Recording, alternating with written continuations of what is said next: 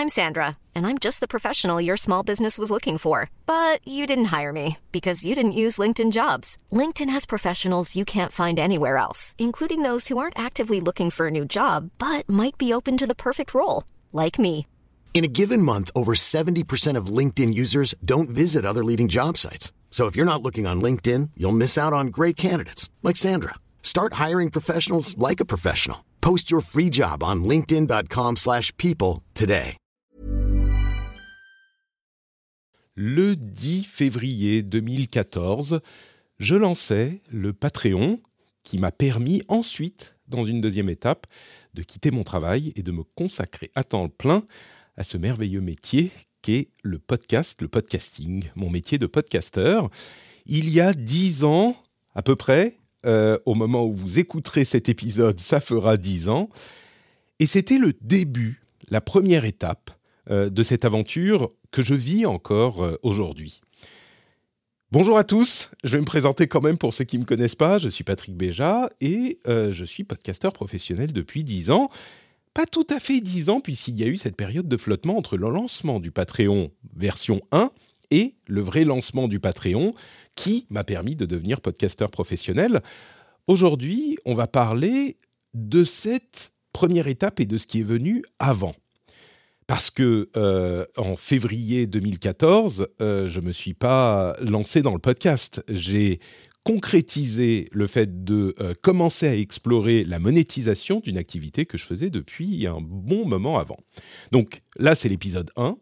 euh, première étape, peut-être. Peut-être qu'il y aura un épisode 2, ou oui, peut-être un épisode 2 avec le, ce qu'on a appelé à, à l'époque le saut dans le vide, qui est arrivé en septembre, donc euh, de février à septembre, il y a eu un moment, à vrai dire, même c'était, oui, peut-être septembre, peut-être septembre. Euh, et c'est à ce moment que j'ai carrément euh, envisagé de me lancer à fond et que j'ai même donné ma démission avant de lancer le vrai Patreon. Mais il y a plusieurs choses dont je peux vous parler déjà pour cette première étape, ce qui s'est passé avant. Parce que je faisais du podcast euh, depuis 18... Enfin, aujourd'hui, je fais du podcast depuis 18 ans. Donc, il y avait 8 ans de podcast avant de lancer le Patreon. Et même pour le Rendez-vous Tech, qui est l'émission que la plupart d'entre vous connaissez, eh ben, euh, il y avait eu 5 ans d'émission avant le lancement du Patreon. Et pour le rendez-vous jeu, bah, il a été lancé à peu près au moment du lancement du Patreon. Donc, il a 10 ans, euh, lui aussi. C'est vraiment un, événement, un anniversaire euh, important. Enfin, évidemment, on le comprend. Mais c'est important parce que j'étais pas sûr euh, de pouvoir durer aussi longtemps. J'espère que ça va durer encore très longtemps, mais j'étais pas sûr à l'époque de pouvoir durer aussi longtemps. C'était vraiment quelque chose qui n'avait pas été fait. Euh, et peut-être qu'on s'en rend pas bien compte aujourd'hui où il y a beaucoup de gens qui vivent de ce métier de création de contenu. Mais à l'époque, c'était hyper, hyper rare et hyper compliqué. Dans cet épisode hors série, euh, je vais vous parler donc euh, de ce contexte-là, d'avant euh, le 10 février 2014. Il y a eu un avant et un après le lancement de mon Patreon dans la sphère des créateurs de contenu. Je rigole, mais alors clairement, c'est pas moi qui ai provoqué ça, mais on était vraiment au début de quelque chose. Donc je vais vous parler un petit peu de ça.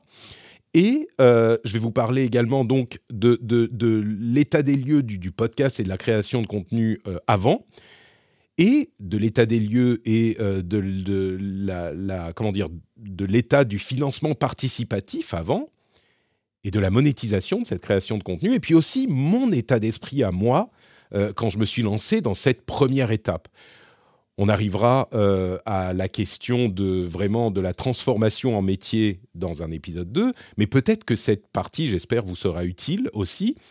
Et puis dans une deuxième partie du hors-série, peut-être que ça vous intéressera moins d'entre vous, peut-être, euh, mais je vais répondre à certaines questions que vous vous êtes posées. Là, on va, on va mordre un peu sur euh, la question de la transformation en métier aussi.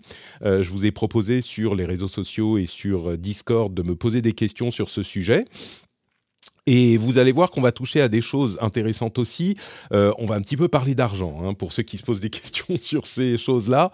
Euh, on va un petit peu parler d'argent. Il y a eu des questions qui étaient récurrentes euh, sur euh, la, la, ce que ça représente, comment je l'ai envisagé, euh, est-ce que je peux bien en vivre, est-ce que je pouvais bien en vivre à l'époque, ce que ça représentait par rapport à un CDI, etc., etc. Donc, on va parler de tout ça et on va commencer par la première partie tout de suite. Donc, avant 2014, on en est où? Euh, bah, Le podcast existe hein, depuis longtemps. Je crois que beaucoup d'entre vous euh, se souviennent peut-être de, des différentes renaissances du podcast au cours des années 2010. On en a eu en, je sais plus, 2014, 2016, 2020 avec le confinement. Mais bien sûr, le podcast existait depuis longtemps et contrairement à d'autres technologies, il n'a jamais vraiment disparu le podcast. Il est en progression constante, peut-être maintenant qu'on a atteint euh, bah, une euh, pénétration euh, aussi grande que possible dans la population, mais il est en progression constante depuis sa création, on va dire, autour de 2004-2005. Moi, je me suis lancé en 2006 avec Azeroth.fr, que certains d'entre vous connaissent déjà. D'ailleurs, euh, je, mentionnerai les noms de certains d'entre vous aussi par rapport à ce Patreon à la fin de l'émission. Il y a des gens qui ont une place particulière dans mon cœur. Mais euh, le, podcast, moi, je me suis lancé en 2006. Donc, vous voyez que ça faisait un moment euh, entre 2006 et 2014. Et le rendez-vous tech a été lancé en 2009. Donc, 2006 euh, à 2009, 3 ans avant le lancement du rendez-vous tech, et 2009 à 2014, 5 ans avant le lancement du Patreon. Et dans ce temps-là, j'ai vraiment fait plusieurs podcasts parce que, vous le savez, j'en parle parfois, je suis vraiment complètement tombé amoureux du média et du, mode de communication, en fait. Et le, podcast, en fait, euh, l'une des choses qui est importante à comprendre pour ma motivation pour continuer, c'est vraiment un truc qui peut s'appliquer à n'importe qui pour la motivation à continuer, même quand on ne fait pas d'argent, c'est qu'il faut être amoureux de ce qu'on fait. Euh, le podcast est un format dans lequel je suis tombé, et euh, quand je dis tomber amoureux, c'est vraiment l'équivalent professionnel de tomber amoureux dans la vie personnelle. quoi.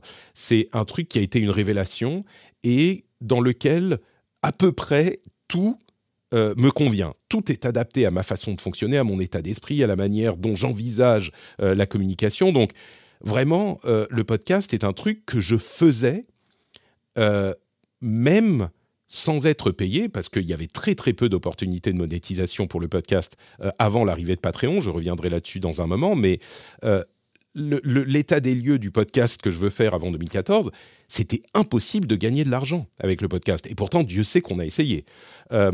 Et, donc, je le faisais par passion, et le but premier n'avait jamais été de gagner de l'argent, mais euh, l'idée qu'on pouvait éventuellement en faire un métier était pas loin derrière. Certains d'entre vous se souviendront, d'ailleurs certains d'entre vous m'ont découvert à l'époque de No Watch. No Watch qui était un regroupement de différents podcasteurs, euh, vidéo et audio, qui a été lancé, je sais plus, on s'est lancé à 8, hein, il y avait 8 cofondateurs en 2011, quelque chose comme ça. Ça a duré deux ans. On a eu un gros contrat qui a été euh, débusqué euh, par Christophe et, Jérôme à l'époque euh, avec ah le câble Bon c'est pas nous, c'était après. Bref, qui nous a amené un petit peu d'argent, euh, mais on n'en a pas eu d'autres. Et donc, euh, on n'a pas pu transformer cet essai. Et No Watch, l'entité, s'est un petit peu délité en 2013, je crois. Et puis, euh, Jérôme a fait, comme il aime le dire, atterrir l'avion sans énorme casse. et donc, chacun est parti de son côté. Certains ont arrêté la création de contenu, d'autres sont toujours là. et dont, bah, par exemple, Jérôme et moi, mais vous entendez également Cédric Hein, que vous connaissez, Cédric euh, Deluca, euh, qui est toujours euh, ici et là, et certains autres, mais beaucoup se sont arrêtés. Et je crois que une différence entre tous ceux qui se sont arrêtés et des gens comme moi, c'est qu'il y avait cette, je ne veux pas dire cette hargne parce que c'est agressif, mais il y avait ce besoin de faire du podcast je ne sais pas si j'aurais continué encore aujourd'hui avec les enfants et avec ça serait peut-être beaucoup plus compliqué euh, de conjuguer un, vrai travail et les enfants et, tout ça. Euh, mais l'envie serait restée pendant très très longtemps, ça c'est certain. Euh, et il y a Steve Jobs qui disait quelque chose. Je crois que c'était à la fameuse rencontre entre Steve Jobs et Bill Gates. L'interview qu'ils avaient donnée avant la mort de, de Jobs, euh, où il disait la raison pour laquelle on est encore là, c'est que on le ferait quoi qu'il arrive. C'est un truc qu'on aime tellement euh, qu'on le fait même s'il n'y a pas de contrepartie. Et vraiment, c'était mon cas. Je faisais du podcast, je dirais que ça me prenait, j'en faisais tellement, je dirais que ça me prenait un mi-temps en plus de mon travail à temps plein par ailleurs. Et, et vraiment, c'était autant de travail qu'un mi-temps en plus. Donc je faisais un travail et demi à cette période et pendant longtemps, hein, pendant longtemps, depuis, euh, on va dire, j'ai commencé à travailler pour Blizzard en 2009, euh, mon CDI, et pendant ces cinq ans-là, j'avais un mi-temps en plus qui était la gestion des podcasts. J'avais le rendez-vous, euh, le rendez-vous, le rendez-vous tech, le Phileas Club que certains d'entre vous connaîtront, Movielicious, Upload, etc., etc. Donc il y avait vraiment beaucoup de d'émissions, plus que je n'en fais aujourd'hui, même si elles étaient moins préparées, elles étaient moins chronophages. Et tout ça dit, ça ne veut pas non plus dire que euh, c'était juste la passion. Enfin oui, bien sûr, c'était la passion, mais ça ne veut pas dire que je ne voulais pas gagner d'argent. Évidemment que si je pouvais, si j'avais pu euh, gagner de l'argent avec les podcasts, avec cette activité, j'aurais voulu le faire. Mais à l'époque, c'était pas possible. Pendant de très longues années, c'était juste pas possible. Euh, il n'y avait pas d'avenue réaliste de monétisation des podcasts. Ça n'était, ça commençait à peine à arriver sur la fin sur YouTube, mais euh, pour les podcasts, c'était pas vraiment possible. Il n'y avait pas de publicité qui permettait d'en vivre, il n'y avait pas de financement participatif qui pouvait fonctionner.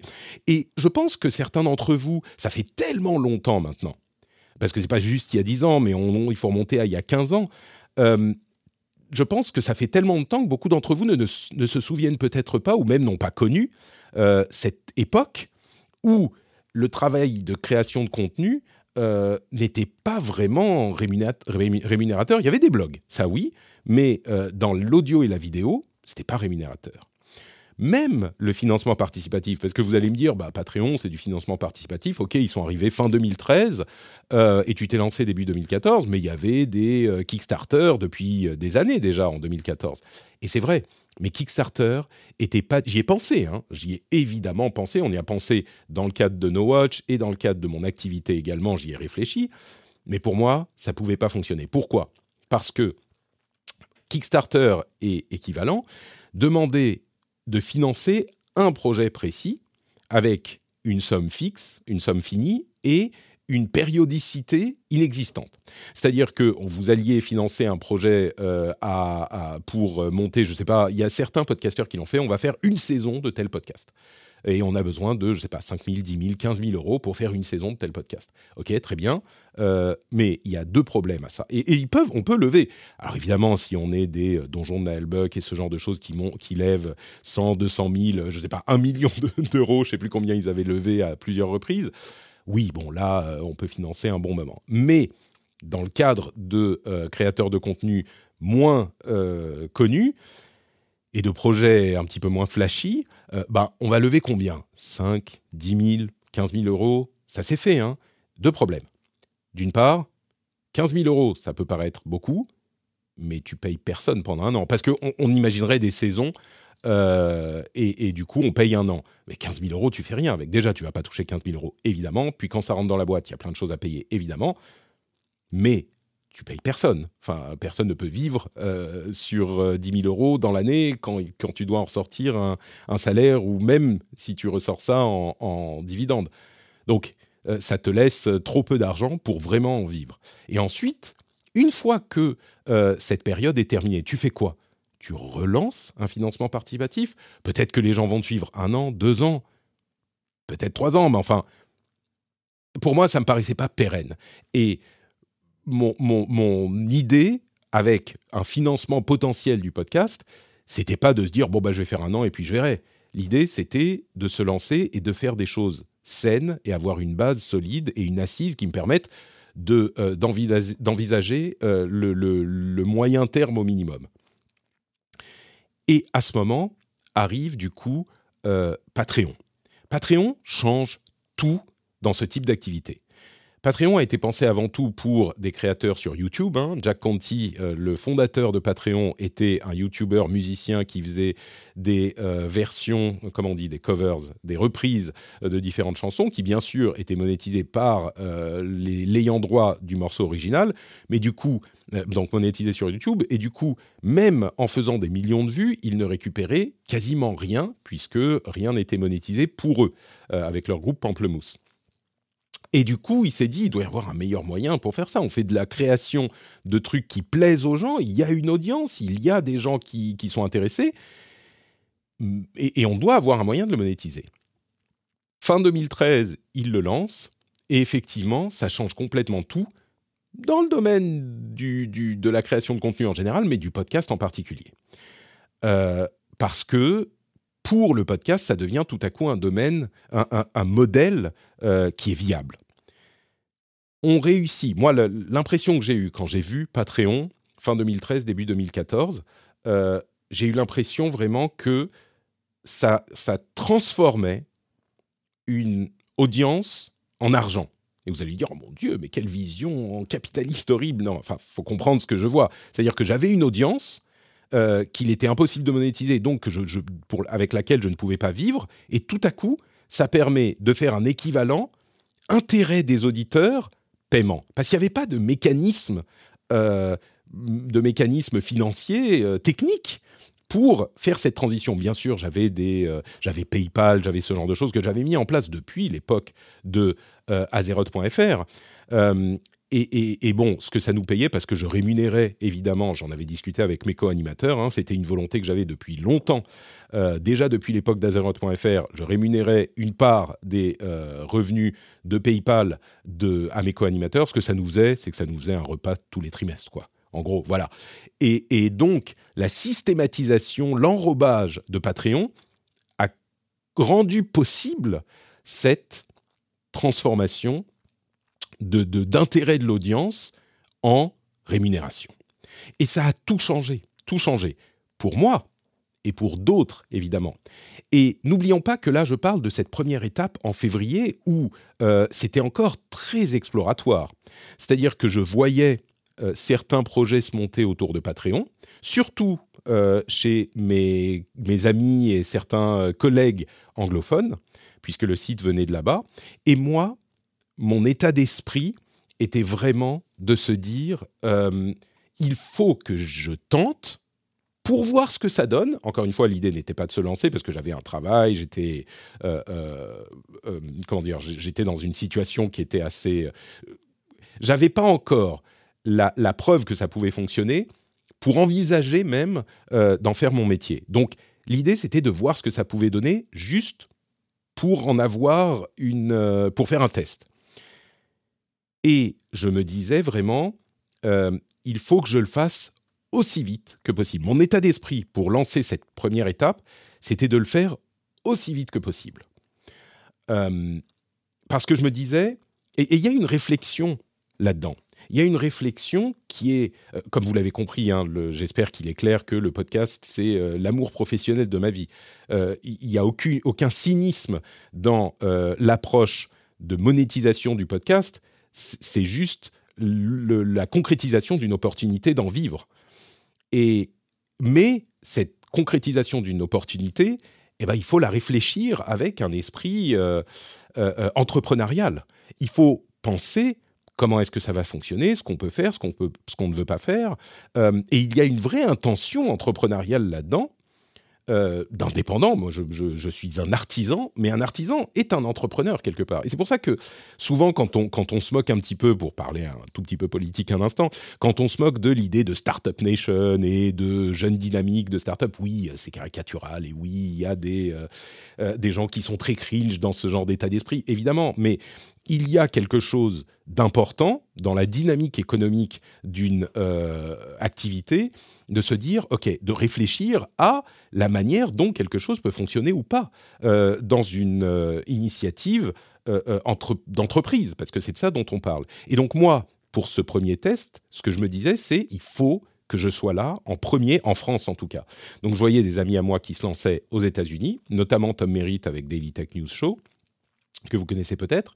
Euh, parce que, et, je me disais, je vais y aller très vite, et j'ai commencé à y réfléchir, je crois, avant Noël, peut-être juste après Noël, euh, et je l'ai lancé donc le 10 février. Donc c'est vraiment venu assez vite pour tout préparer. Il a fallu, le, truc était live le 10 février.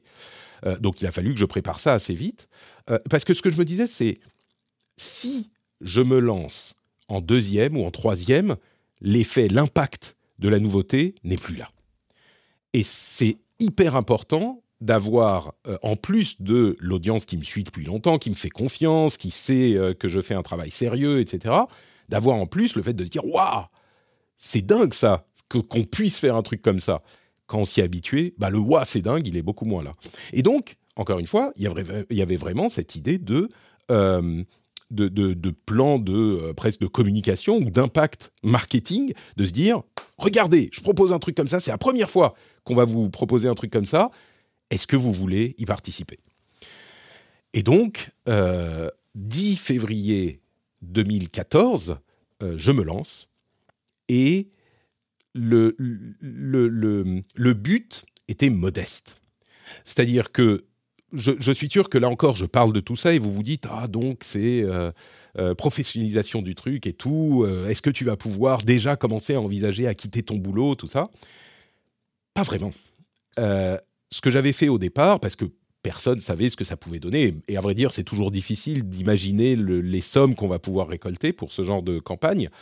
Donc au départ, j'avais proposé c'était en dollars hein, à l'époque, j'avais proposé un premier palier à 200 dollars par épisode et un deuxième palier à 500 dollars par épisode. À l'époque, il y avait deux épisodes par euh, mois. Enfin, c'était bimensuel, donc deux ou trois épisodes par mois. Et donc, euh, on n'était pas du tout à un niveau où je pouvais en vivre. C'était clairement un complément substantiel de revenus, mais on n'était pas du tout à une ambition de professionnalisation totale. Donc, le, but était de tester euh, les eaux du, financement participatif. Pour, pour ce qui est de mon état d'esprit et de l'état d'esprit de ma famille euh, de l'époque, donc ma femme, euh, évidemment qu'on en avait parlé, même si ce n'était pas encore une idée de, professionnalisation totale, on en avait beaucoup parlé. Et je dois dire que au bout de cinq ans chez Blizzard, j'aimais beaucoup mon travail toujours, mais j'en avais un petit peu fait le tour. Et puis là où également ça peut vous être un petit peu utile pour évaluer les choses, dans quel état d'esprit j'étais, peut-être que dans certains, euh, pour certains d'entre vous, vous êtes dans un état d'esprit comparable euh, aujourd'hui ou à l'avenir. Euh, une des choses qui me faisait me mettre un petit point d'interrogation sur mon futur chez Blizzard, c'est une chose qu'on dit parfois, c'est quand tu veux savoir si tu veux continuer ton boulot, un des bons moyens, une des bonnes pistes, c'est de se demander si on voudrait faire le travail de son manager. Donc, euh, parce que la progression au sein de l'entreprise logique, c'est a priori de continuer à progresser et puis d'arriver dans une position où on va euh, faire le travail de la personne qui est juste au-dessus de nous. Et moi, c'était pas quelque chose qui me convenait, je crois. Déjà, à cette époque en février, je me disais, bon, je suis pas sûr de vouloir rester 5 ans, 10 ans de plus dans cette société. Bon, dix ans de plus, je n'y serais plus. Euh, peut-être que je serais parti avec un gros pactole euh, suite à, la, fermeture de Blizzard euh, Paris. mais oui, c'était une, une chose qui m'a poussé à me dire, bon, essayons d'explorer d'autres choses. D'autant plus que quand je me posais la question de quel serait... Parce que j'aimais beaucoup mon travail chez Blizzard, hein, évidemment, mais si je me demandais, est-ce qu'il y aurait un métier que je voudrais faire encore plus que celui-ci, eh ben, c'est très vraiment celui de, podcasteur. Et donc, ça a facilité un petit peu l'idée de se dire, bon, on voit ce que ça donne euh, début février, et est-ce que ça peut prendre? Vous vous souvenez peut-être que effectivement, ça a bien pris pour ceux d'entre vous qui écoutaient déjà à l'époque. Ça a bien pris, et euh, en, allez, dans la journée je vais vous re-raconter cette anecdote, désolé si vous l'avez déjà entendu, mais j'avais donc passé plusieurs semaines à préparer ce Patreon. Et puis, je quitte Blizzard euh, pour la journée. C'était, je crois, un mardi quand j'enregistrais le rendez-vous tech, parce que c'était timé hein, pour pouvoir l'annoncer, pour pouvoir euh, l'annoncer dans l'émission, etc. Et euh, je quitte Blizzard et je peaufine, je finis les derniers petits trucs dans l'émission, et pardon, dans le Patreon. Et puis je me dis, euh, bon allez, ça suffit, j'arrête de peaufiner, je, je lance le truc en live et je tweet. Et c'était juste ça, les moyens de communication, c'était ça. J'avais peut-être mis un message sur, euh, sur euh, Facebook aussi, c'était à peu près ça. Et donc j'avais 10 minutes de marche jusqu'au train de chez Blizzard, et Dix minutes après, donc, je regarde euh, sur 10 minutes, 15 minutes après, je regarde sur le site Patreon, est-ce que ça a donné quelque chose juste en tweetant? Parce que les tweets, au bout de 20 minutes, bah, ils ont disparu. Hein, donc, ce euh, c'est pas forcément le, truc qui va rester. Et je vois un ou deux soutiens. Et je me dis, bon, ça marche pas trop, quoi. 15 minutes, si les gens avaient réagi au tweet, euh, ça aurait marché, et puis on verra. Et je rentre chez moi, ça prenait longtemps, hein, c'était une heure, une heure et demie de, trajet, et je me prépare pour l'émission. Je me prépare pour enregistrer l'émission à l'époque avec euh, Yann et, Jeff. Et je commence à enregistrer l'émission. C'était le soir, parce que bien sûr, hein, souvenez-vous, euh, c'était un mi-temps en plus. Donc, je reviens, je mange avec ma femme, euh, je finis de préparer l'émission, et puis, je ne sais plus, à 9h, quelque chose comme ça, je mets à enregistrer, 9 ou 10h, je mets à enregistrer l'émission. Et dans la soirée, en fait, dans le début de la soirée, les, gens ont commencé à soutenir sur Patreon. C'était vraiment un moment magique où je recevais un mail à chaque soutien et où ça, faisait donc un petit pling sur mon téléphone. Euh, et, ça a commencé à s'accélérer, et ça a commencé à s'accélérer pendant l'émission, pendant l'émission elle-même. Et donc j'étais en train d'enregistrer, et à chaque fois qu'il y avait un mail qui arrivait euh, pour me dire quelqu'un a souscrit à ton Patreon, j'avais ce petit moment bizarre en, train de parler. Il fallait quand même faire l'émission un petit peu sérieusement parce qu'on était, ça faisait cinq ans que je la faisais, j'étais un petit peu sérieux en 2014.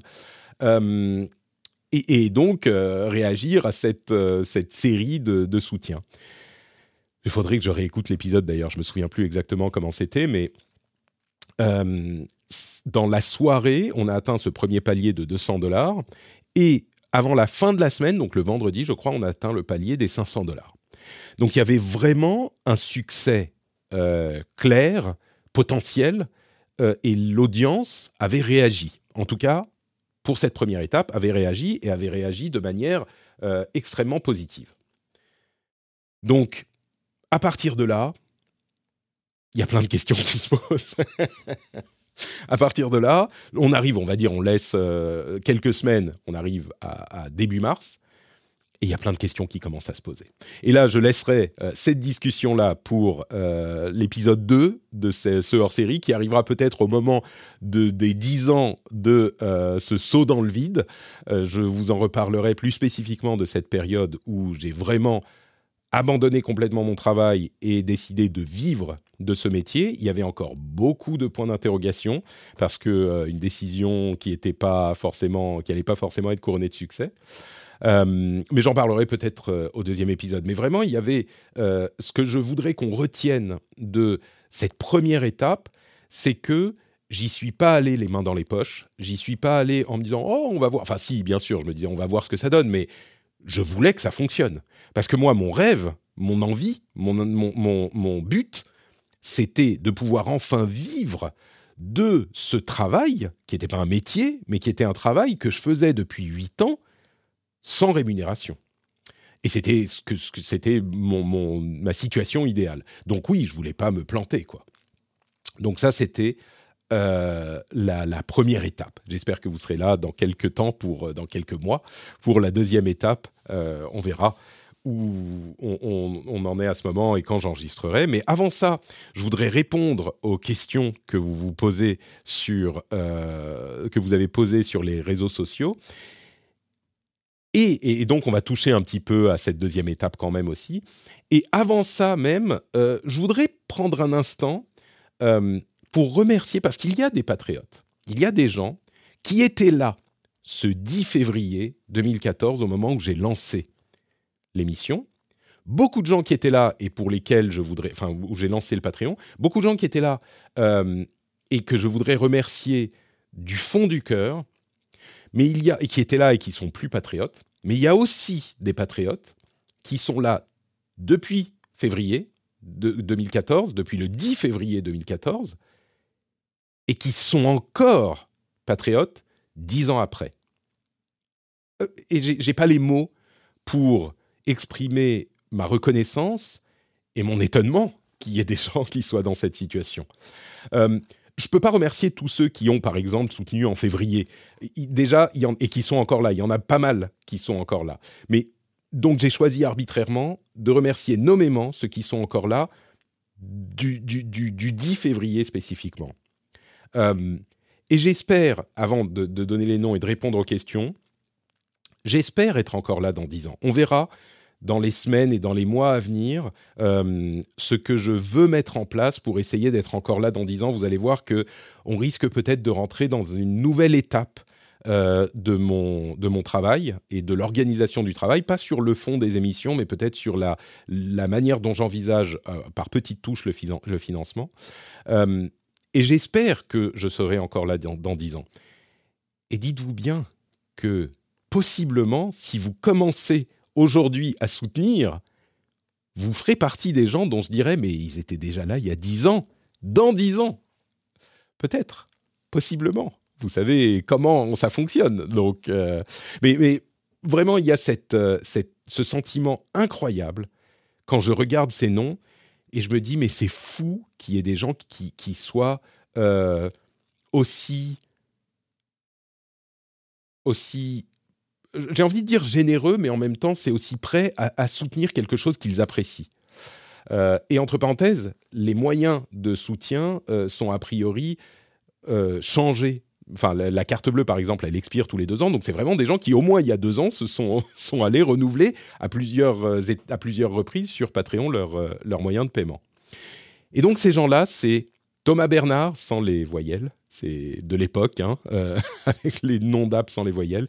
Thomas Bernard, Sylvoun, Chewy, ZMK, Samuel Ferreira, Hubert Varlet, Samuel Amiache, Michel Salib, Guillaume, Notka, Julien Mulot, Yakamama, Matt, euh, Julien Chandel, Philippe M, Florent Berthelot, Florent qui m'a longtemps beaucoup aidé pour la publication des émissions, qui est encore là, ça me fait quelque chose, euh, et qui, qui était un, tout jeune qui était venu à une rencontre d'Azeroth.fr à l'époque, il doit avoir 20 euh, ans de plus, enfin, il commençait à écouter Azeroth.fr, donc il a 18 ans de plus que quand il a commencé à écouter les podcasts, rendez-vous compte. Thomas, Peter Schaeffer, Xavier Guilleman, Xavier qui est le, développeur de Podcast Addict, l'app que beaucoup d'entre vous utilisent, la plupart d'entre vous utilisent sur euh, Android. Diapason, Adrien Galou et Maé. Chacun de ces noms me fait, pousser un pétale de fleurs dans mon cœur. et, tous ceux que je mentionne pas, parce que vous êtes nombreux et nombreuses euh, à soutenir depuis longtemps, mais vraiment un merci particulier à vous tous. Euh, et j'espère, alors je ne sais pas si vous serez encore là dans 10 ans, mais j'espère qu'il y aura des gens qui s'abonnent aujourd'hui et qui, par, j'espère, la qualité de mon travail, euh, et quand je dis la qualité de mon travail, c'est la manière dont je traite les sujets, les recherches sérieuses que je fais, les analyses intéressantes que je fais, et un autre élément qui est essentiel, le fun que j'infuse dans les émissions. On est sérieux, mais c'est distrayant. J'espère que vous passez un bon moment quand vous écoutez les émissions. Parce que si vous passez pas un bon moment, vous n'allez pas écouter la suite. Et vous n'aurez pas l'opportunité d'apprendre ces choses importantes pour la, la, compréhension du monde, la compréhension de la tech qui permet de comprendre le monde. Mais il faut que ça soit fun, il faut que ça soit intéressant. Et j'espère que je réussis sur ces deux avenues. Les sujets intéressants, bien traités, bien analysés, bien résumés, bien expliqués, et des bons moments qu'on passe ensemble, cette proximité qui s'installe entre nous, le fait qu'on se connaisse presque, euh, qui, est, qui est quelque chose, une chose à laquelle je tiens et qui fait qu'on est différent des médias traditionnels. Donc, vous tous que j'ai cités, vous êtes sensibles à ça. Vous tous qui êtes sur Patreon, vous êtes sensibles à ça. Et euh, c'est une, chose que, qui, j'espère, dont vous êtes conscient quand vous soutenez les émissions. Euh, c'est une chose que je fais intentionnellement pour vous et pour moi et, on est dans cette sorte de partenariat. Vous obtenez ce que vous appréciez et vous le compensez financièrement quand vous le pouvez et comme vous le pouvez.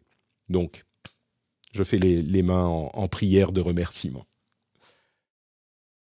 Et du coup, la deuxième partie de cette émission, euh, pour répondre à vos questions, comme je le disais, il y a quelques questions euh, qui touchent un petit peu à l'épisode 2, on va dire, ça fera un petit peu la transition, mais quelques questions sur les réseaux sociaux, sur, euh, sur euh, Discord. Euh, d'abord, j'ai regroupé par grands thèmes, mais d'abord, oui, ça fait se sentir vieux. Jazz et Ibalrid disent euh, que ça fait il y a bien longtemps, ça fait longtemps, hein, 10 ans, ça fait euh, euh, des gens qui nous ont découvert l'époque de No Watch, etc. On me demande aussi si c'est le logo d'origine que j'ai utilisé pour la communication. Vous savez, le logo noir. En fait, au tout début, c'était une boule horrible avec un logo rouge que j'avais fait sous Photoshop. Le deuxième était moins moche, avec le truc orange et, noir. le troisième, fait par Jérôme d'ailleurs, est quand même bien plus beau. Mais, oui, ça fait long, hein. ça fait long 10 ans. Euh, donc ensuite des questions sur, euh, il y a plein de, questions différentes, mais euh, Pépito me dit félicitations pour ces 10 ans. Je me souviens du moment où l'annonce de que tu quittes ton travail, c'est ce qui va décider instantanément à te soutenir. Donc ça, ça sera l'étape 2. Je trouvais ça courageux. J'aimerais avoir l'audace un jour de faire comme toi, mais trois enfants et un crédit, c'est dur de pouvoir se lancer, tout à fait. Et c'est pour ça que je disais euh, à l'époque déjà, si vous n'avez pas d'enfants et que vous n'avez pas de maison à payer ou que vous pouvez encore euh, vous le permettre un tout petit peu, se lancer, il faut le faire et il faut pas trop trop attendre quoi, parce que on a la chance en France d'avoir euh, la sécurité sociale, l'assurance chômage qui peut vous aider, etc faut pas attendre d'avoir trois enfants, c'est sûr. Mais même si vous avez trois enfants, moi, ce que je pense, c'est que on peut toujours y essayer d'y consacrer euh, une ou deux heures par-ci par-là et faire un petit peu quelque chose. Faut pas non plus complètement rejeter, oublier. Donc j'espère que c'est ton cas, Pépito, et que tu peux faire un petit peu. Hmm. Un petit peu de cette passion, euh, peut-être une ou deux heures par mois, même une, une, heure par semaine, ça peut donner quelque chose. On peut trouver une forme qui nous, qui nous satisfait un minimum. Et donc sa question c'est qu'est-ce qui te manque le plus de ta vie d'avant? Et au contraire, euh, le truc qui était tellement mieux, qui est tellement mieux aujourd'hui qu'à l'époque, professionnellement bien sûr. Je dois dire que ma vie d'avant me manque pas euh, professionnellement. Je suis quelqu'un de très indépendant, un petit peu, euh, un petit peu même, comment dire, isolé dans ma grotte. Je suis content quoi, tout seul. Et j'aime pas les gens. Donc le, le truc vraiment qui me... J'aime pas les gens. je suis content d'interagir avec les gens quand je veux moi. On va dire ça comme ça. Mais le truc vraiment qui me... que, que, j'apprécie par rapport à euh, ma période en grande entreprise, c'est que je peux décider moi-même de ce que je veux faire. Dans la grande entreprise dans laquelle je travaillais, il y avait énormément de, euh, d'approbation, euh, il fallait faire approuver par un tel, un tel, on pouvait rien faire tout seul. et, et là, c'est moi qui décide, c'est moi qui le fais. Ça, c'est le truc que j'apprécie énormément. Euh, et puis bon, au-delà de l'évidence qui est, bah, je travaille sur des podcasts que j'aime, euh, les sujets que je veux traiter, c'est moi qui les traite, enfin, que je veux, que j'estime important à traiter, je, le fais moi-même, etc., etc. Donc oui, c'est cette indépendance euh, qui me plaît le plus, et oui, je suis indépendant. Barbour, toujours sur Discord, euh, me dit bon anniversaire. Euh, tu es un des créateurs de contenu que je suis le plus fier de soutenir. Merci Barbour. Euh, et c'est cool de pouvoir soutenir des créateurs de contenu. C'est cool que ça puisse exister ça. Rendez-vous compte, il y a dix ans, c'était pas vraiment possible de faire ça. C'est merveilleux qu'on ait un écosystème qui nous permette de faire ça aujourd'hui. Pour me soutenir moi, mais d'autres aussi. Moi, je soutiens des créateurs de contenu que j'apprécie. C'est génial de pouvoir se dire je contribue à rendre possible cette création que j'apprécie. Et en direct en plus, parce que c'est même pas en payant un truc qu'il va y avoir des euh, pourcentages qui vont aller à telle, et telle et telle entité. Là, ça me vient à moi pour euh, l'immense majorité. Donc, il me demande, est-ce que tu as des sources d'inspiration pour créer le rendez-vous tech, créateur de contenu, émission de radio? As-tu bénéficié de conseils avant de te lancer, euh, que ce soit pour Patreon ou l'émission elle-même? Alors, inspiration, oui, 100%. Pour mon émission sur World of Warcraft, euh, j'écoutais The Instance, à laquelle, euh, émission à laquelle j'ai fini par participer. Et pour la tech, j'écoutais le rendez-vous le rendez-vous tech. J'écoutais This Week in Tech, que j'écoute toujours et auquel j'ai participé régulièrement. un peu moins maintenant parce que j'ai moins le temps, mais donc oui, inspiration clairement des podcasts équivalents anglophones. Et la raison pour laquelle je me suis lancé en France, euh, c'est que je voulais des émissions comme ça en français et j'en trouvais pas. Donc c'était une motivation de créer un truc que je voulais moi, euh, que j'aurais voulu voir exister et qui n'existait pas. Par contre, pour Patreon, non. Pas vraiment. C'était un truc qui, parce que même mes amis qui s'étaient lancés, ils exploraient. Euh, on connaissait pas du tout. Il y avait plein de trucs que je connaissais pas. Pour établir les flux RSS, au début, je les tapais à la main dans une page en HTML, quoi. Donc, je défrichais tout. Et pour le financement participatif, j'ai défriché tout aussi. Donc non, c'était vraiment un truc qu'il fallait. Euh, c'était d'autant plus effrayant, quoi.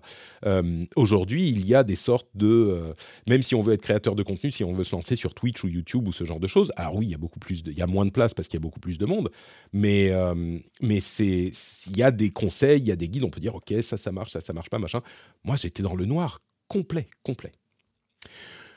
Toujours Barbour, pourquoi la tech et pas le jeu vidéo? Vu ton parcours, la deuxième option semblait plus logique. Eh ben, je travaillais chez Blizzard et j'avais pas le droit de parler de jeux vidéo. C'est d'ailleurs pour ça que j'ai arrêté euh, Azeroth.fr, qui parlait d'un jeu édité, développé et édité par Blizzard, euh, euh, World of Warcraft. Et donc, j'ai lancé le, le rendez-vous tech, en partie pour pouvoir continuer à parler d'un sujet qui m'intéressait, alors que je ne pouvais plus euh, parler de jeux vidéo. Et si vous avez bien noté les dates, euh, le rendez-vous jeu a été lancé genre la semaine euh, d'après mon départ de Blizzard. Je voulais absolument parler de jeux vidéo aussi. Donc oui, ça aurait été logique, mais, mais c'est cette raison.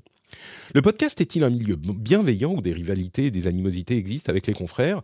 Je dirais que le podcast a été un milieu très très bienveillant pendant très longtemps, mais que depuis 5 ans, 8 ans, c'est pas qu'il est pas bienveillant, c'est que euh, il y a beaucoup moins de relations avec les confrères. Avant, c'était un petit milieu, tout le monde se, connaissait, tout le monde allait dans les émissions les uns des autres. Euh, aujourd'hui, c'est beaucoup moins le cas. Moi, j'invite des gens euh, tout le temps dans mes émissions, mais on m'invite moins. On m'invite même plus vraiment. Et je crois qu'il y a plus énormément. Alors, un petit peu, hein, parfois, euh, je reçois Erwan ou euh, on fait une émission croisée, Erwan de, Silence on Joue, évidemment, avec euh, JK à l'époque où j'étais sur Paris. J'étais allé passer un moment avec eux chez, chez ZQSD, mais c'était quand j'étais sur Paris. Évidemment, je suis pas sur Paris, donc c'est moins facile. Mais oui, il y a moins de proximité, je dirais, aujourd'hui. C'est pas qu'il y a des animosités. Enfin, en tout cas, moi, j'en connais pas vraiment. C'est pas comme le milieu de YouTube où j'ai l'impression qu'il y a plus de drama et ce genre de choses mais ça s'est euh, un petit peu euh, espacé. Et puis, euh, il y avait une époque où tout le monde faisait un petit peu le même type de podcast. Aujourd'hui, il y a quelques podcasteurs indépendants, artisans, très rares, et puis des podcasteurs qui sont dans des rédactions de podcasts, une professionnalisation beaucoup plus grande des régies de podcasts, qui fait que, en fait, beaucoup de mes confrères podcasteurs ne sont plus podcasteurs aujourd'hui ou le font vraiment euh, de temps en temps quand ils peuvent. Ce qui me désole parce que moi je suis convaincu qu'il y avait de la place pour plus qu'une ou deux personnes. Euh, il, y a tout à fait la place pour plus de monde, mais c'est pour ça j'en reviens à la question de, euh, de l'entrepreneuriat là-dedans. Il y avait un défaut d'esprit entrepreneurial au moment où c'était vraiment possible de se lancer qui me désole un petit peu. Et, c'est aussi pour ça que je dis, ça me, ça me désole qu'on soit aussi dénigrant face à l'idée de euh, l'entrepreneuriat et de la start-up et de machin, même si encore une fois, je suis très conscient de la caricature que ça peut engendrer. Euh, parce que je, pense que euh, aujourd'hui, je suis l'un des seuls podcasteurs indépendants, artisans, autonomes, professionnels en France, et, et c'était pas obligé qu'on arrive à ce résultat du tout. Il aurait tout à fait pu y avoir plus d'un, plus de... Enfin, je, pense qu'il y en a peut-être d'autres, mais euh, il y en a beaucoup sur YouTube, il y en a beaucoup euh, qui sont sur Twitch, des créateurs de contenu. Mais le podcast qui est venu d'un milieu de passionnés n'a pas transformé l'essai en France, et je trouve ça dommage parce que c'était pas écrit, quoi. Quand tu t'es lancé avec une euh, quand tu as lancé, est-ce que tu avais une deadline si l'émission ne fonctionnait pas au bout d'un certain temps? Alors, et dit J'espère qu'on fêtera un jour les 20 ans. J'espère, et j'espère que vous serez là. Euh, pour, euh, pour la deadline, si tu parles de l'émission en elle-même, pas vraiment. Pour le Patreon, oui, j'en parlerai dans, la prochaine, euh, dans le prochain hors-série dans quelques mois pour le, le, vrai saut dans le vide. mais il y avait une deadline, mais les choses se sont bien passées, donc j'ai pas eu vraiment besoin d'y recourir. Enfin, d'y faire appel. J'en parlais avec ma femme et on s'est dit, bon, on essaye pendant un an, en gros. On essaye pendant un an. Euh, et d'ailleurs, la deuxième question, merci Barbour. Gilles pose aussi une question. 10 ans, ça passe vite. Et oui, c'est vrai, merci Gilles. Euh, une question similaire. As-tu eu peur un moment que le passage à Patreon ne fonctionne pas? Avais-tu fait une sorte d'étude de marché avant de te lancer? Euh, Donc là encore, on parle du passage pro. pour répondre rapidement, parce que je reviendrai plus en longueur là-dessus la prochaine fois, pas d'étude de marché, ça n'existait pas encore une fois, euh, et, c'est ce que je disais tout à l'heure, on se souvient mal du fait que ça n'existait pas ce genre de choses du tout. les gens n'avaient jamais entendu parler. Encore une fois, il y avait des, des Kickstarter ici et là, mais se lancer en tant que créateur de contenu, même YouTube, ça commençait à peine les gens qui vivaient de YouTube, à peine. On était à l'époque où PewDiePie euh, avait beaucoup de succès. Euh, euh, on était à l'époque où Norman et Cyprien avaient du succès. Même pas Squeezie, il était dans une chaîne avec Cyprien, mais pas indépendant vraiment à succès. Enfin, même s'il avait un petit peu de jeux vidéo. c'était le tout début. Et donc, ce genre de choses, financement participatif comme ça, ça n'existait pas. Donc, non, je n'avais pas d'études de marché. Euh, mais oui, pour le Patreon, euh, est-ce que Encore une fois, j'en avais beaucoup discuté avec ma femme. On s'était dit, bah, j'essaye un an. Euh, c'était d'autant plus compliqué que je suis pas parti avec le chômage de Blizzard. et il y a un délai de carence de, plusieurs mois. Et finalement, j'ai eu un petit peu d'argent du chômage qui m'a qui m'a un petit peu aidé. mais moi, je suis parti complètement dans le noir. Et il y a eu plusieurs mois où j'avais pas un sou, je ne reposais que sur le Patreon. Donc, euh, donc oui, c'était. Mais heureusement, ça s'est bien passé dès le début. Je vous le raconterai la prochaine fois. Donc, mais j'avais prévu les choses. Enfin, prévu les choses. Un petit peu. J'avais un petit peu d'argent et, euh, et, cette première étape du Patreon qui était encore active, avant même de lancer la deuxième, qui me ramenait un petit peu d'argent en plus. Donc je me disais, j'avais fait un petit budget minimum. Est-ce que je peux manger des pâtes et vivre? Et vous vous en souviendrez peut-être, l'un des, l'un des paliers, c'était de manger des pâtes au moment du lancement en pro. J'y reviendrai. Julian euh, demande, donc super, euh, idée, c'est un bel anniversaire. Euh, la question que je me pose, et parce que je suis un peu dans la même situation, bah voilà, c'est un petit peu de toi que je parlais, même si c'est un métier différent, c'est de savoir comment tu gères le stress de l'inconnu.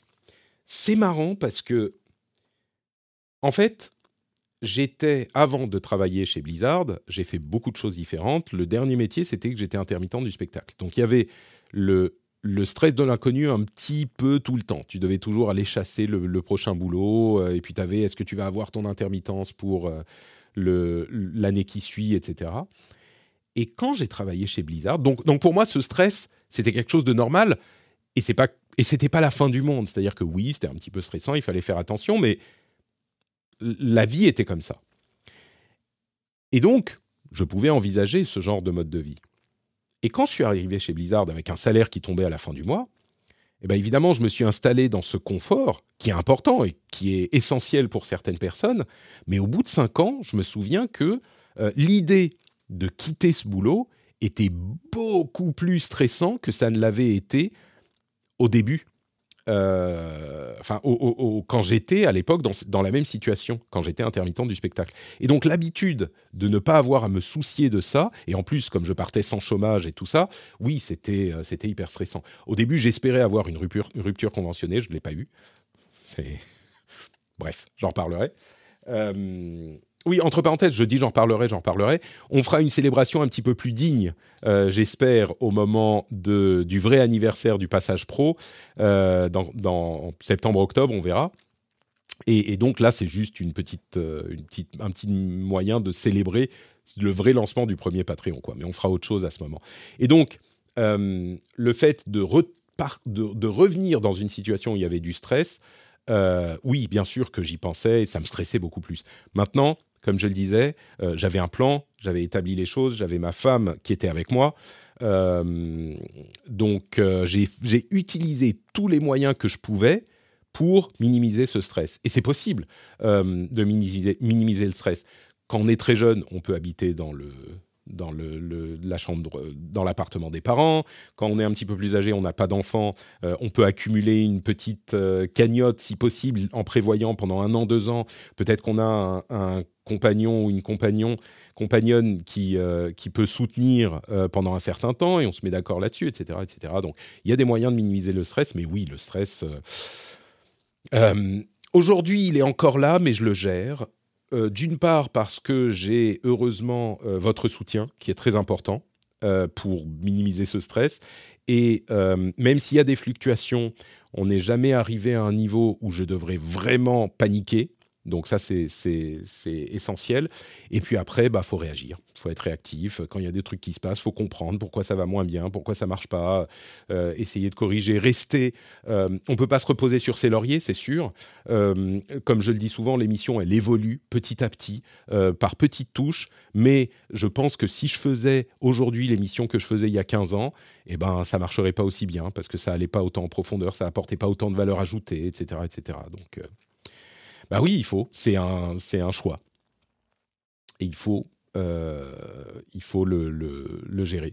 Euh, tu me demandes aussi, tu as un métier où ça, qui dépend beaucoup de la communauté, comme toi qui es freelance. Euh, la communauté est très fidèle. J'imagine qu'il y a quand même une crainte que ça s'arrête un jour. Je me demandais comment tu appréhendais ça, d'une part au niveau financier, d'autre part au niveau émotionnel. Est-ce que c'est quelque chose dont tu as peur? Évidemment. Évidemment. Donc là, ça fait dix ans. Je commence à me dire, bah, ça va continuer au moins un an encore. Euh, mais oui, oui, bien sûr. D'autant plus que, comme je l'évoque parfois, il y a eu des périodes, et on est dans une période où euh, bah, les choses baissent un petit peu. Il y a la conjoncture économique, il y a moins de pubs, il y a moins de soutien, les gens ont moins d'argent, etc. Donc oui, ça fait peur. D'autant plus que j'ai deux enfants, euh, je dois subvenir aux besoins de ma famille, etc., etc. Et oui, oui, il faut gérer ça. Il faut gérer ça, et, et c'est pas toujours évident. Mais chacun a ses difficultés, je dirais c'est faux de se dire qu'il y a des gens qui n'ont aucune difficulté et, même des gens qui sont dans un, euh, CDI pour lesquels tout va bien financièrement, bah, il y a peut-être d'autres frustrations, euh, d'autres euh, difficultés ailleurs. Donc, il, faut, il faut faire au mieux de chaque situation. et c'est ce que j'essaye de faire aussi avec cet énorme bonus que, dont je suis toujours conscient chaque jour, chaque jour que Dieu fait, c'est l'expression, hein, chaque jour que Dieu fait, euh, je, je, suis conscient de cette chance que j'ai de faire un travail qui me plaît tellement. Et d'être maître de, pas de mon destin, mais d'être maître de mon emploi du temps au minimum.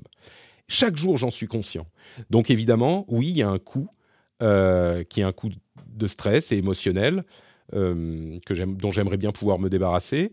Mais, et d'ailleurs, je parlerai peut-être de certains éléments relatifs à ça dans, dans quelques temps, parce que je, passe dans une étape pour durer encore dix ans. Il va falloir euh, que, que j'adapte un petit peu les choses, mais oui, c'est une réalité, quoi, avec laquelle il faut composer. TK demande, bonjour Patrick, je t'écoute depuis de nombreuses années et je crois que tu as commencé, ça a commencé avec Upload, pas un joueur de WoW, je comprends. Il y a une émission que j'ai toujours mis au-dessus du lot et donc qui me manque un peu aujourd'hui, c'est le Phileas Club. D'où ma question, est-ce qu'on peut rêver d'un Phileas Club spécial élection 2024 aux US pour célébrer les 10 ans? Le Phileas Club a été lancé en 2009 euh, aussi, donc euh, célébrer les 10 ans de, son Patreon, c'est vrai que je l'ai relancé avec le Patreon. Euh,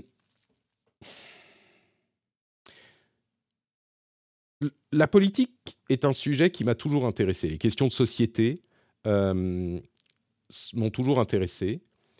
Et comme je le fais pour d'autres sujets, l'importance d'avoir, de bien surveiller le, le, terrain et de comprendre de quoi on parle et d'avoir des, des, retours de différents points de vue dans une certaine limite, est important. Et c'était le but du Phileas Club. Pour ceux qui ne le connaissent pas, qui ne connaissent pas cette émission, c'est une émission en anglais. Je faisais beaucoup de podcasts en anglais à une époque. Euh, une émission en anglais dans laquelle j'invitais pour parler, parler d'actualité des gens de différents pays, différentes cultures, différents backgrounds. Euh, et on parlait donc de sujets d'actualité qui faisaient l'actualité internationale. Euh, aux US spécifiquement, je vous avoue que la situation me déprime tellement. je suis pas sûr qu'il y ait quelque chose de plus à en dire. Et j'ai un traumatisme euh, du Phileas Club qui est que j'ai, à mon sens, minimisé le danger que représentait quelqu'un comme Donald Trump à l'époque. Et toujours aujourd'hui. C'est inquiétant de voir à quel point il est toujours aussi populaire et à quel point il a repris le contrôle du Parti républicain. Euh, ce qui pourrait avoir un impact pour le monde entier, évidemment. Euh, et j'ai, alors, on était dans une situation où il n'était pas facile de discerner ça, ou certains diraient si si on l'avait discerné, mais évidemment au moment des événements du 6 janvier euh, au, Capitole, j'ai dû me, faire une réévaluation de ce que j'avais fait. je trouve que euh, j'ai pas assez écouté les gens qui disaient. Enfin, j'ai trop essayé de faire cette égalisation entre toutes les opinions. Pas, pas, enfin, évidemment que j'ai toujours des limites, mais sur ce point, donc, ça me laisse un goût amer. Et je ne sais pas si j'ai envie de retoucher aux US. Peut-être, mais ils sont tellement polarisés, tellement polarisés, tellement binarisés même, que il est impossible d'avoir une discussion de quoi que ce soit. Et ça me...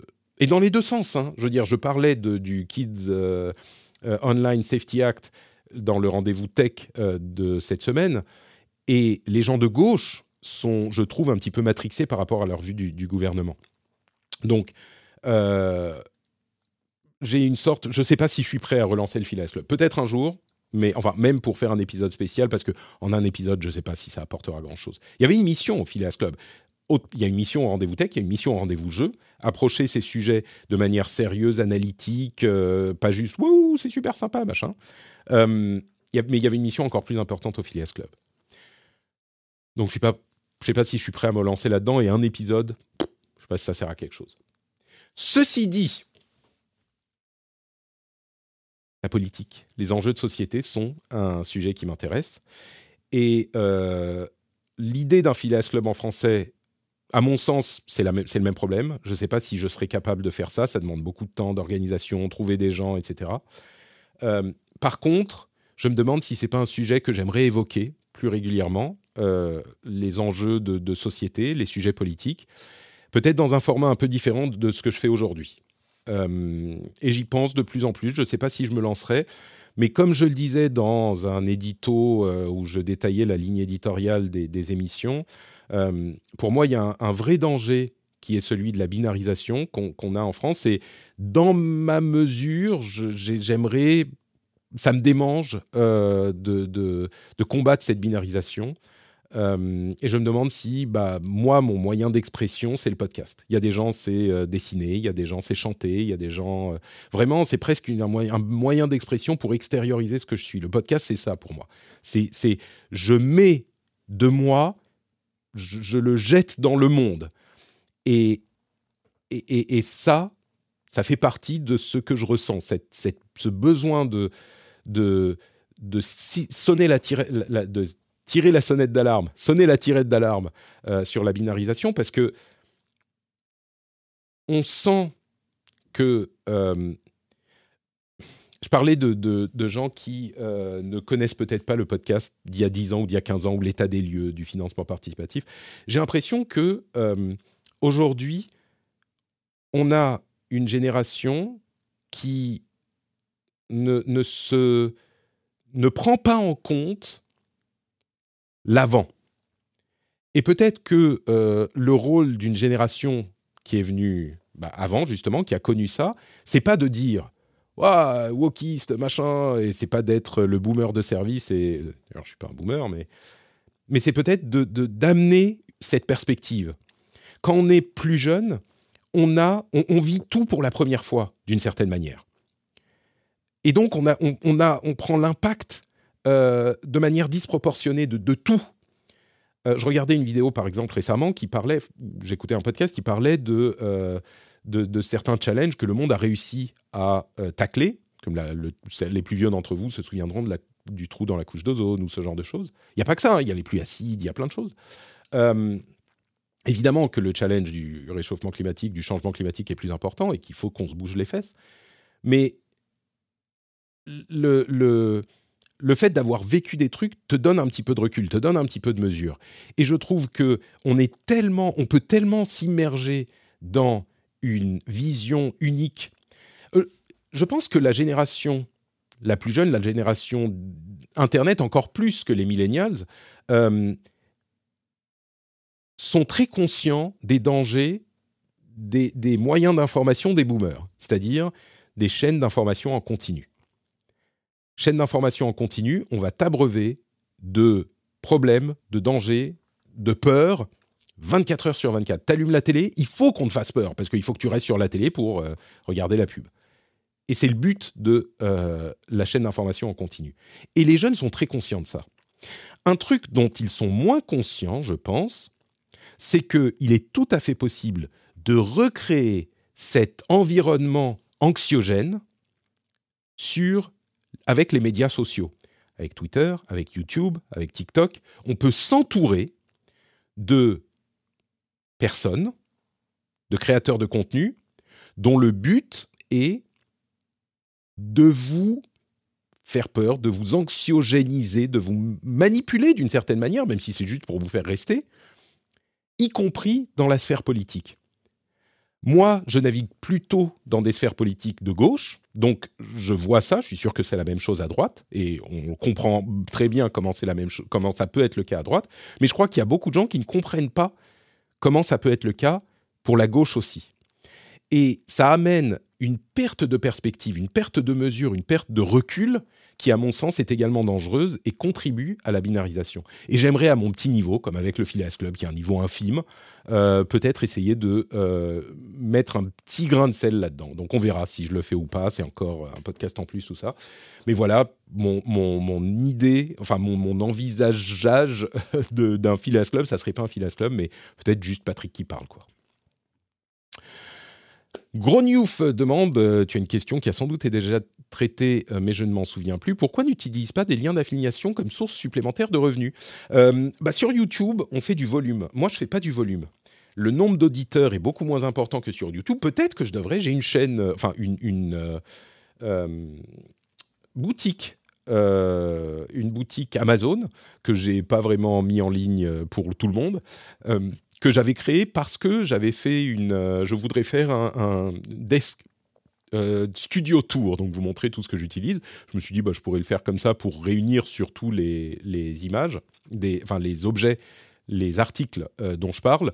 Mais je pense pas que ça contribuerait significativement à faire des revenus. Peut-être un mélange entre ça et du merchandising, mais même ça, enfin, on, on, en parlait déjà il y a pas si longtemps. Combien d'entre vous vont aller acheter euh, un bol Kling ou euh, vont aller acheter un fouet, euh, le fouet de Patrick ou ce genre de choses, je sais pas. Je, crois qu'il y a pas, ça représenterait pas grand chose. et puis si vous le faites pour m'aider, il y a, je sais pas, 50% qui vont être, je, recevrai 50% des revenus, peut-être même moins. Il vaut mieux que vous alliez sur Patreon. Donc, mais peut-être que je le ferai un jour, je sais pas. Merci Gros pour la question. Euh, Tails Audio, l'ami Tails Audio, demande est-ce que tu as une idée du nombre de soutiens Patreon lors du lancement Ou est-ce que tu avais prévu un coussin de six, euh, par exemple, de 6 mois de salaire?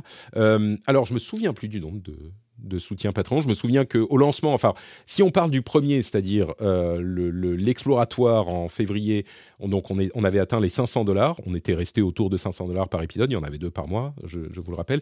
Et j'avais effectivement mis de l'argent de côté pendant un an euh, avant de me lancer. J'avais un petit peu de, euh, d'argent de, côté. Euh, donc oui, j'avais préparé le coup. Steph Sinalco, également un fidèle du, du Discord, mais qui demande sur euh, Blue Sky. En lançant Patreon, est-ce que tu as considéré le very long game, 20 ans et plus, la retraite, ou est-ce que tu t'es concentré sur le fait, d'atteindre un seuil viable dans les mois qui suivent? Alors oui, évidemment, ta première préoccupation, c'est un seuil viable. Euh, mais comme je le disais, je ne me suis pas lancé sur, Discord, euh, sur, sur Kickstarter, par exemple. Donc, j'avais quand même intégré la réflexion de il faut que ça soit quelque chose de stable, des fondations qui puissent me permettre d'asseoir quelque chose de stable sur plus que même une saison, que sur un an. J'espérais que le Patreon continue un petit peu plus longtemps. Alors 20 ans, c'était difficile de l'imaginer, hein, vous en doutez. Euh, mais petit à petit, par exemple en 2018, je crois que c'était en 2018, c'était seulement 4 ans. moi, j'ai l'impression que 2018, c'était longtemps après le début du Patreon, mais c'était seulement 4 ans après euh, le lancement du, Patreon. Bah, je, suis passé, j'ai activé le Patreon pour le rendez-vous jeu et je suis passé en hebdo pour le rendez-vous texte. C'était plus cohérent pour tout un tas de raisons. Ça permettait aussi d'avoir un petit peu plus de revenus. Et je crois que c'était en 2019, j'ai activé la pub. Euh, c'est Cédric Dacas qui m'a convaincu. Au début, je voulais pas. Il m'a convaincu et ça m'a permis euh, de, de, de rentrer plus d'argent pour faire d'autres choses. Je vais y revenir dans, dans un instant euh, sur ce sujet. Euh, et d'ailleurs, bah, je vais y revenir tout de suite, puisque Jogalis sur Freds me demande, euh, dix ans plus tard, belle réussite, bon anniversaire, bravo Patrick, merci. mes questions. Avec le recul, plus d'argent ou moins d'argent?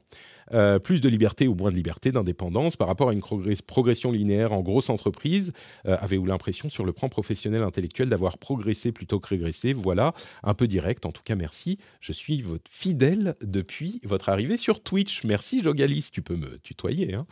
Euh, c'est marrant d'ailleurs qu'il ait commencé à écouter depuis son arrivée sur, depuis mon arrivée sur Twitch parce que ça fait complètement partie des petites évolutions par petites touches que j'ai fait constamment dans l'émission et qui sont un, comment dire, pas un facteur, mais qui sont un résultat de mon approche un, un petit peu entrepreneuriale de l'émission. Évidemment que je pense, je pense tout comme comment faire un produit viable, qui plaise aux gens, qui puisse toucher les gens là où ils sont. Euh, et, ça, ça passe par la forme, Twitch, vidéo, etc., même si c'est minime aujourd'hui, je pense que c'est important.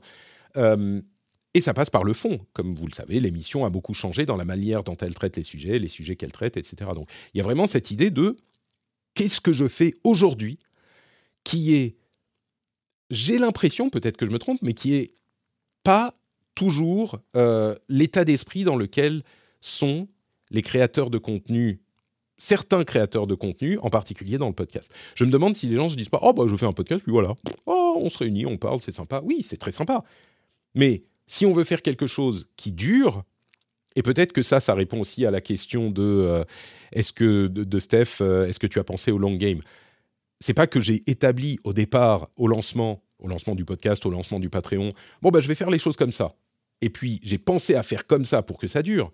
C'est que c'est une question que je me pose tout le temps est-ce que je fais un truc qui est bien? Est-ce que c'est une émission que j'écouterai? Est-ce que c'est une émission qui traite les bons sujets? Je parle beaucoup du rendez-vous tech, c'est le cas pour le rendez-vous jeu aussi.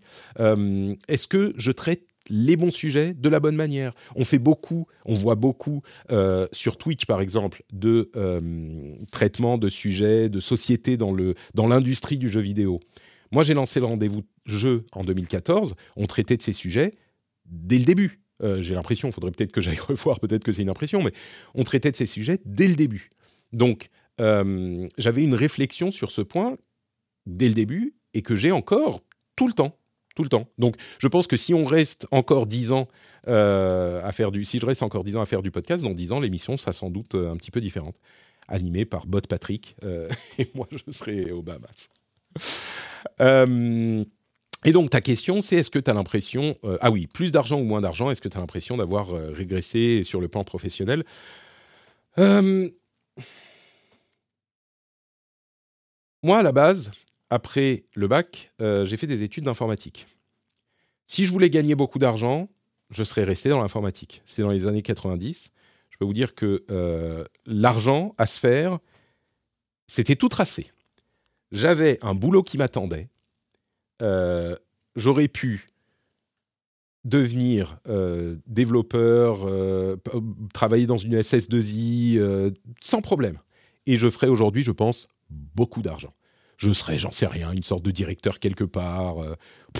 et je me la coulerais douce et je serais en train de dire oh, bah dans, mes, mes, bonus de cette année ça va être tant oh, oh, ok peut-être que je peux m'acheter une troisième Tesla bon j'exagère mais je pense que j'aurais pu c'est pas ce choix que j'ai fait. Moi, je suis parti étudier le japonais, je suis parti vivre au Japon, je suis allé faire du cinéma. Enfin, donc professionnellement, est-ce que j'ai progressé? J'en sais rien. Intellectuellement, est-ce que mon métier me plaît plus? Oui, sans aucun doute. Euh, je pense que je fais moins d'argent que j'aurais pu le faire en ayant une, euh, une carrière plus classique, mais évidemment, ça m'importe pas du tout. C'est pas pour ça que je le fais. Et surtout, c'est facile pour moi de le dire parce que je suis dans une situation où je peux euh, subvenir à mes besoins et aux besoins de ma famille grâce à vous.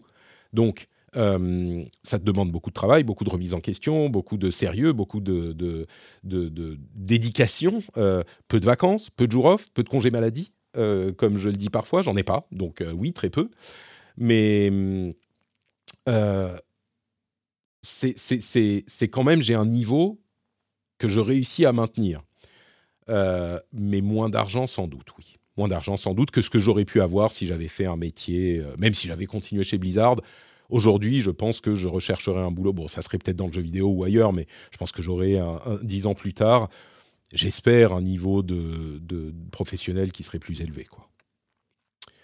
Donc, bon, maintenant, euh, intellectuellement, je suis plus heureux, je crois, et émotionnellement en faisant ce, que je fais aujourd'hui. Euh, et d'ailleurs, question similaire, euh, Tox Live qui demande quel était en pourcentage de ton salaire Blizzard le montant du Patreon atteint au moment où tu as décidé de partir dans l'aventure? Alors, là encore, ça touche à, l'épisode 2. c'est marrant parce que une chose importante à savoir, c'est que j'ai donné ma démission avant de lancer l'étape 2 du Patreon. Euh, les plus fidèles d'entre vous s'en souviendront, je le dis souvent, mais euh, au moment où euh, j'ai donné ma démission, j'avais pas du tout un Patreon assuré au niveau qui me permettait d'en vivre. J'avais le Patreon de départ qui était donc, comme je le disais, à l'étape 500 dollars par épisode, donc ça faisait plus 400 euros par épisode et j'en faisais deux par mois, donc c'était sur ça que je pouvais compter. Donc, c'était pas rien du tout. Hein. Vous voyez que j'avais euh, une partie de mes revenus qui était déjà assurée, mais je pouvais pas en vivre. C'était un super euh, revenu supplémentaire que je euh, percevais de mon mi-temps supplémentaire. Donc, j'avais de l'argent qui tombait pour ça, pour beaucoup de travail, mais je pouvais pas en vivre. Donc, le pourcentage du salaire de Blizzard, bah, il était très bas au moment où j'ai donné ma démission. Puis j'ai lancé le Patreon. Et là aussi, comme la première fois, comme avec le Patreon exploratoire, bah, le palier qui me permettait d'en vivre a été atteint euh, avant, en fait, mon départ véritablement de Blizzard. J'en reparlerai dans l'épisode 2. Mais, euh, mais, mais mon, mon, mon, pour revenir à la question, je pouvais en vivre. Donc ça, c'était un soulagement, comme vous pouvez l'imaginer, énorme, d'autant plus que, comme je le disais, j'avais pas le chômage euh, à ce moment-là. Et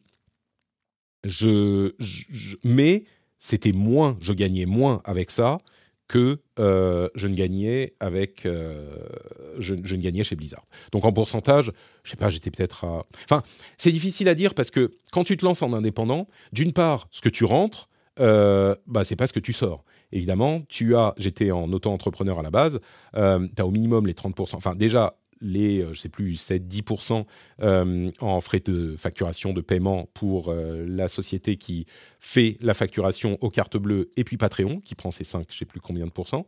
et puis, tu as les frais de fonctionnement de la société, euh, il y avait toute la prise de tête avec euh, ma comptable, qui c'était une horreur à l'époque, avant que j'en change, c'était horrible. Euh, mais bon, faut payer tout ça. Il y a les 30% de TVA, etc. Bref, combien et, à la fin de l'année, moi je pouvais pas me sortir de salaire tout de suite. À la fin de l'année, tu vois combien il reste. Enfin, sortir de salaire. Quand j'étais autre entrepreneur, il n'y avait pas vraiment de salaire. Mais à la fin de l'année, tu vois ce qui reste. je dirais, plus, j'avais 50-70% des revenus de Blizzard un peu peut-être 70 peut-être 70 je crois faudrait que je revoie mes comptes de l'époque euh, mais donc euh, oui j'avais une baisse de salaire euh, qui était qui était claire je crois que c'était quelque chose comme ça Xavier sur Mastodon avais-tu un plan B si malheureusement ta vie de podcasteur n'avait pas décollé? As-tu conçu un plan de progression? C'est la dernière question. Un plan de progression type six mois après, je dois être là. Comment as-tu fait pour assurer tes proches qui, pour certains, euh, devaient être flippés? Euh, Je vais prendre euh, à, l'envers. C'est encore des, questions qui se posent un petit peu pour la, la, partie 2, mais je vais quand même répondre. pour les proches. Euh bah, ils n'avaient pas vraiment le choix. J'étais déjà relativement âgé. Hein. Je me suis lancé, c'était il y a 10 ans. Donc, euh, oui, j'avais presque 40 ans. Donc, euh, voilà, j'étais adulte, je faisais ce que je voulais. Bien sûr, ils pouvaient s'inquiéter, mais je disais non, mais je vais voir, ça va. Enfin, il y a une chose, peut-être que j'aurais dû ouvrir par ça, mais c'est une bonne conclusion aussi. Quand j'avais 18 ans, j'ai eu un accident de la route assez grave. Euh, et ça m'a amené à me poser beaucoup de questions. J'étais à l'hôpital pendant des mois.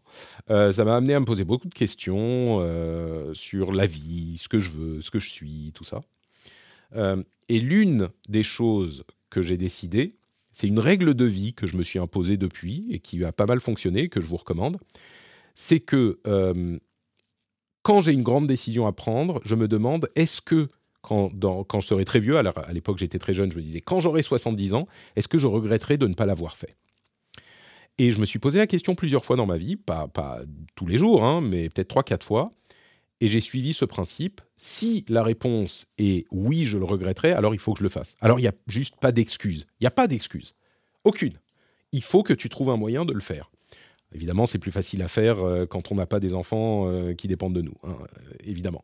Mais c'est quand même un truc qui est important dans ma manière de voir les choses. Et donc là, quand j'ai pris cette décision, il y avait un petit peu ce framework qui était en place.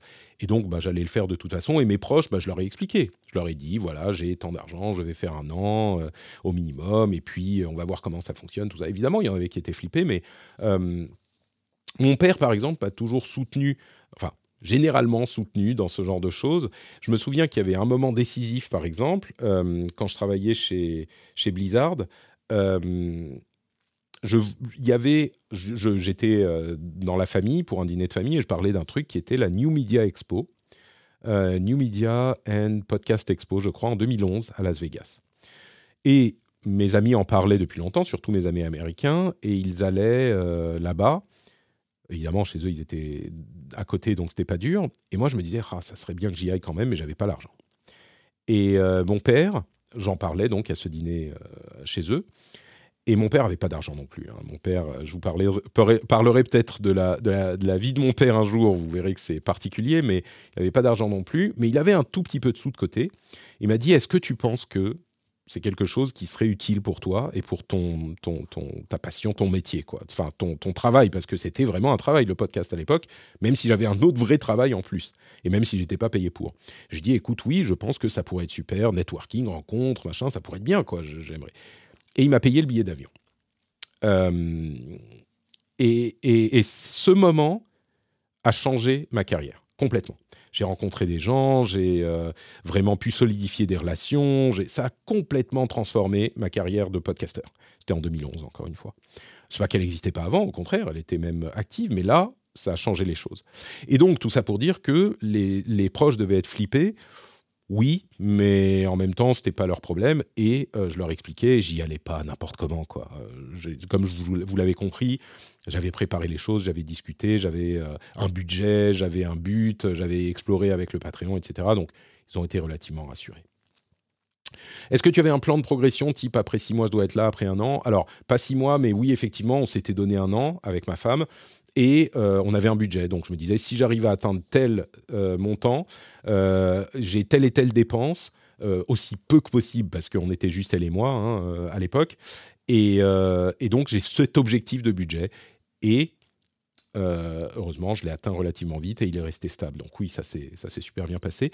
Avais-tu un plan B si malheureusement ta vie de podcasteur n'avait pas décollé? Bah, J'aurais retrouvé un boulot. c'est je pense que on est, euh, on est trop traumatisé en France. Enfin, comme, enfin, c'est normal que ça soit traumatisant l'idée de ne pas avoir de boulot, évidemment, évidemment. Mais on a la sécurité sociale, on a une assurance chômage qui marche pas mal, on a des aides euh, de l'État, on a l'éducation qui est gratuite. Euh,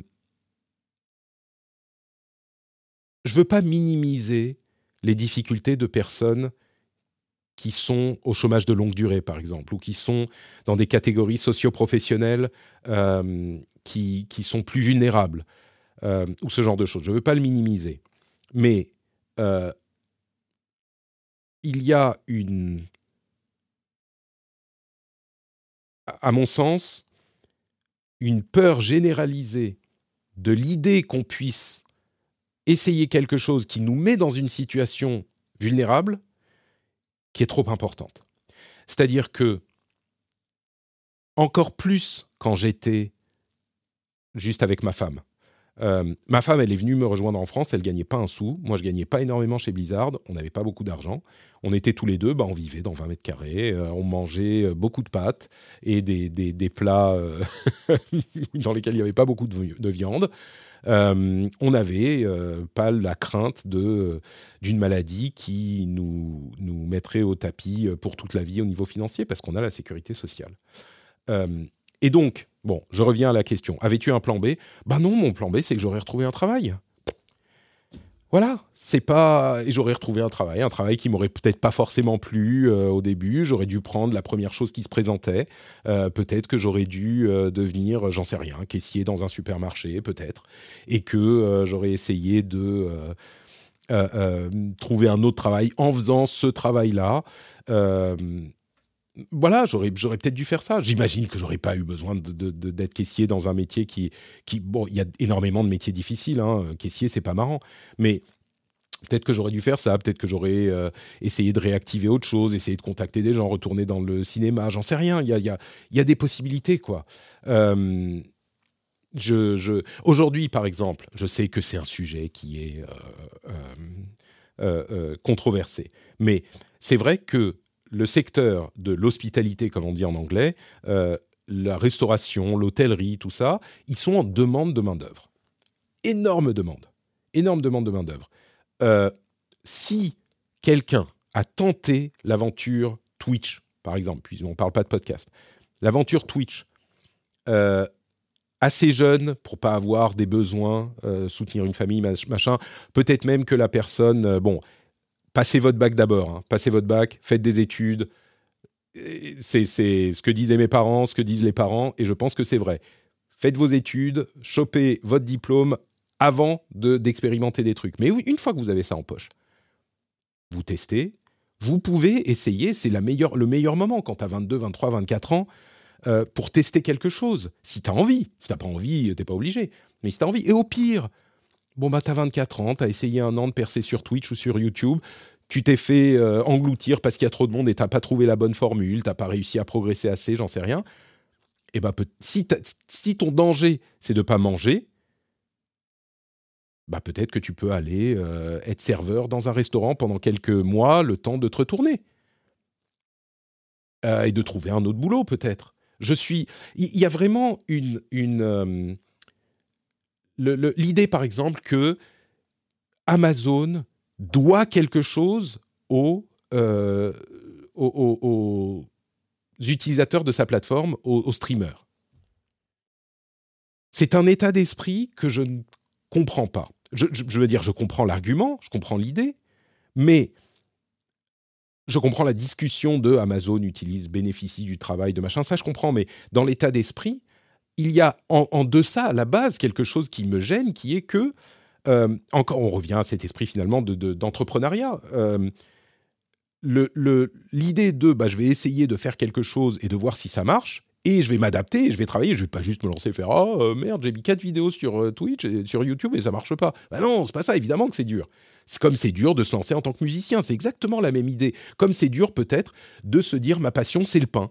Je vais devenir boulanger et je vais ouvrir une boutique, faire du pain, me lever à 4 heures et faire mon pain tous les jours.